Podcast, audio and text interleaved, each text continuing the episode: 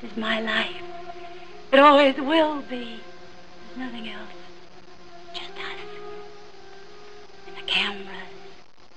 And those wonderful people out there in the dark. All right, Mr. DeMille, I'm ready for my close-up. The last line declared by Norma Desmond, the actress forced into retirement due to the cruel wheel of Hollywood. It's the statement of a woman who was not ready to say goodbye. She was still reeling with the sense of being able to do so much more with her life. It wasn't her choice that she wasn't being hired again. It wasn't her fault that she had to kill her friend Billy, who threatened to leave her. It wasn't her fault that Cecil B. DeMille gave her hope of a comeback that never was. And we are greeted with her statement, set in a fit of delusion. Mistaking the police and press for the cameras and crew of a movie set as she slowly walked down her stairway and out the door into the squad car. She was a victim of circumstance, a victim that did terrible things but she wasn't the only one.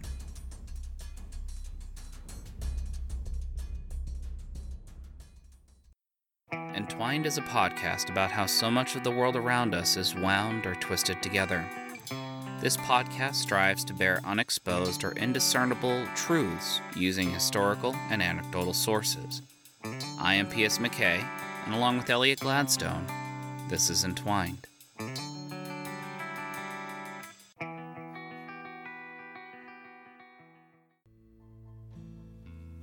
Sunset Boulevard was introduced to me at an interesting time in my life. It was shown at my first cinema class, during my first week in my first year of college. And it was shown to a room of fresh eyed students, dreamers, really. I walked out of that class perplexed. One day I happened across the professor and asked him why he chose such an ironic subject of the Hollywood machine chewing someone up and turning them into a mad murderer. He was brief but frank with me in the response.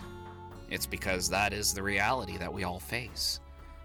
And with that, I was left alone in the darkness of the quad, watching this groomed man run off to his car, who had to be in his mid 60s, with frosted tipped, spiked hair, bright white teeth, and rumored pectoral implants underneath a shirt that was two sizes too tight. Interesting reality that he chose. But he's not exactly wrong. There is a certain level of reality that we all have to deal with when it comes to the third act of our lives. Maybe the scary part is we don't exactly know when that act will actually happen. It happens too early, you've missed your life. What else do you have to live for? It can be a heady mess, swirling around in your feelings of your own self worth and what you can bring to the table. Norma Desmond thought her life was pretty much over by the time Billy finds her. She was an actress who had not been able to live through the transition of the talkies. She was still well off, had plenty of money and a very comfortable life, but it was hollow and meaningless to her if she could not be productive anymore. She slipped into madness because of it. When you think about that character and what she went through, it's no wonder why we see such troubled times with grown child actors. The vast majority of them can't make it into film after they've reached adulthood, so they act out. Think about the crazy antics of Corey Feldman. He pretty much turned his life into a reality show in order to help give himself relevance. Danny Bonaduce of the Partridge Family had an interesting life struggling with addiction. But his biggest addiction, aside from drugs and alcohol, it was attention. He turned it into a radio career, a boxing match, a reality show, but it was all the same theme. All he wanted was attention. It's almost as if he didn't have the eyes on him, he would cease to exist. And while these are just but two examples, they also hold something else in them. They didn't exactly go away. Their third act had not quite come yet. They found a way to survive and be heard. they found new mediums. Yes, the road was bumpy and will most likely always be bumpy for them. That kind of career attracts a certain personality that needs those bumps. Which brings me to a man named Carl Switzer. You may know him as Alfalfa from the Little Rascals shorts in the 30s. Their program was in high demand throughout the Depression, affording those children luxuries that they were far too young to understand in a time of such struggle. Carl had a reputation as a bit of a troublemaker. Despite their on screen chemistry and scripted romance, Darla Hood was often apprehensive around Carl while on set, worried of an impending practical joke at her expense. Now, time passed, and as he got older, the roles began to dry up. He had some bit parts in some major movies like It's a Wonderful Life and DeMille's The Ten Commandments, but he was not able to reach the heights of fame like he was as Alfalfa. It was almost more of a liability. When he was a young man in his late 20s, he went on a blind date with Diane Collingwood. She had originally moved to California because she wanted to become an actress. They hit it off pretty well, as blind dates can go, well enough to run off to Vegas and marry. They shortly thereafter moved back to Diane's home state of Kansas, where her father offered them a large portion of his farm property to tend. Carl, originally from Illinois, was able to adapt well enough. But even as his life was quieting down, there was an itch. An old friend of his who blew through town could tell when he last saw him in 1957. They talked of the old days growing up together. But his friend George could tell when Carl admitted to having put a radio on the tractor that he was still the antsy, gruff, cocky dreamer that he had always been.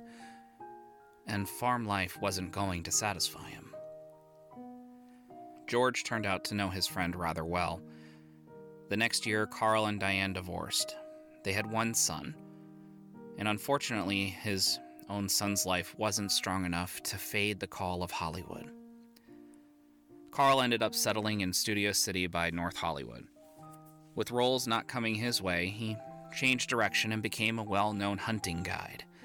He would take the likes of Jimmy Stewart and Roy Rogers regularly on excursions to Chatsworth and Simi Valley. Knowing how those areas are populated now, it's mind boggling to me that just five and six decades ago, it was rural enough to hunt there. But I digress. Using his hunting reputation, a chance meeting with Moses Stiltz led him to agreeing to train a hunting dog for $50. For some perspective, that nowadays equates to about $400. And then Carl faithfully lost the dog, placing a $35 reward for its return.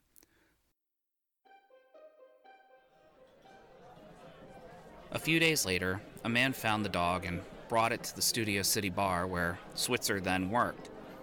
Switzer paid the man $35 and bought him $15 worth of drinks. Several days later, Switzer and his friend Jack Piott, a 37 year old unit still photographer, decided that Moses Stiltz should repay Switzer the reward money for the dog. Shortly before 7 that evening, January 21st of 1959, Switzer and Piott went to Rita Corrigan's home in Mission Hills, where Stiltz was staying. Carl banged on the front door, saying, Let me in or I'll kick in the door. Once inside, he and Stiltz began to argue. Carl said, I want that 50 bucks you owe me now, and I mean now.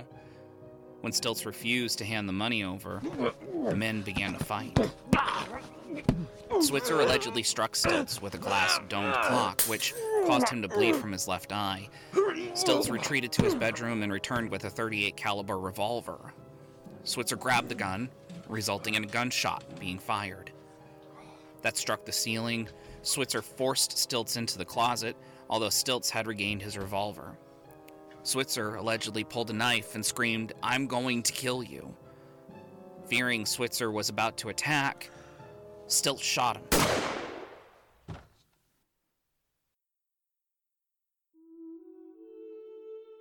Switzer suffered massive internal bleeding. and was pronounced dead on arrival at the hospital.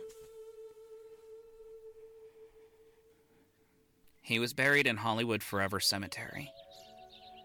If you are intrepid enough, you can see the gravestone yourself.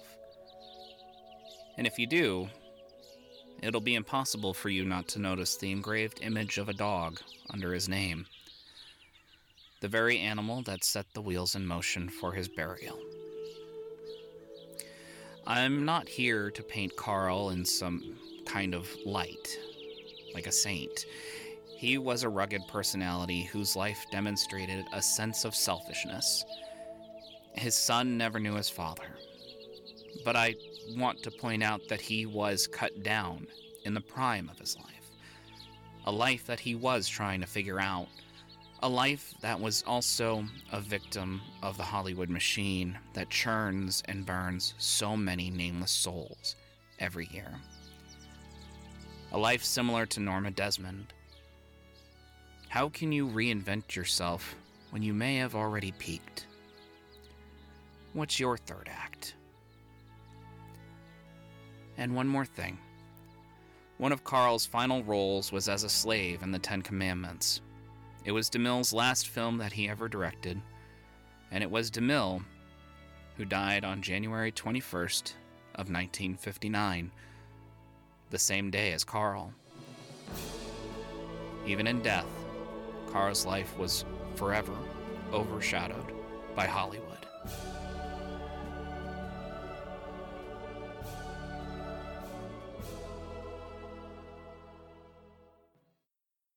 Thank you for listening. Please stay tuned to hear what next we have in store. Be sure to visit entwinedpodcast.com for more information on the episodes you hear. Stay twined.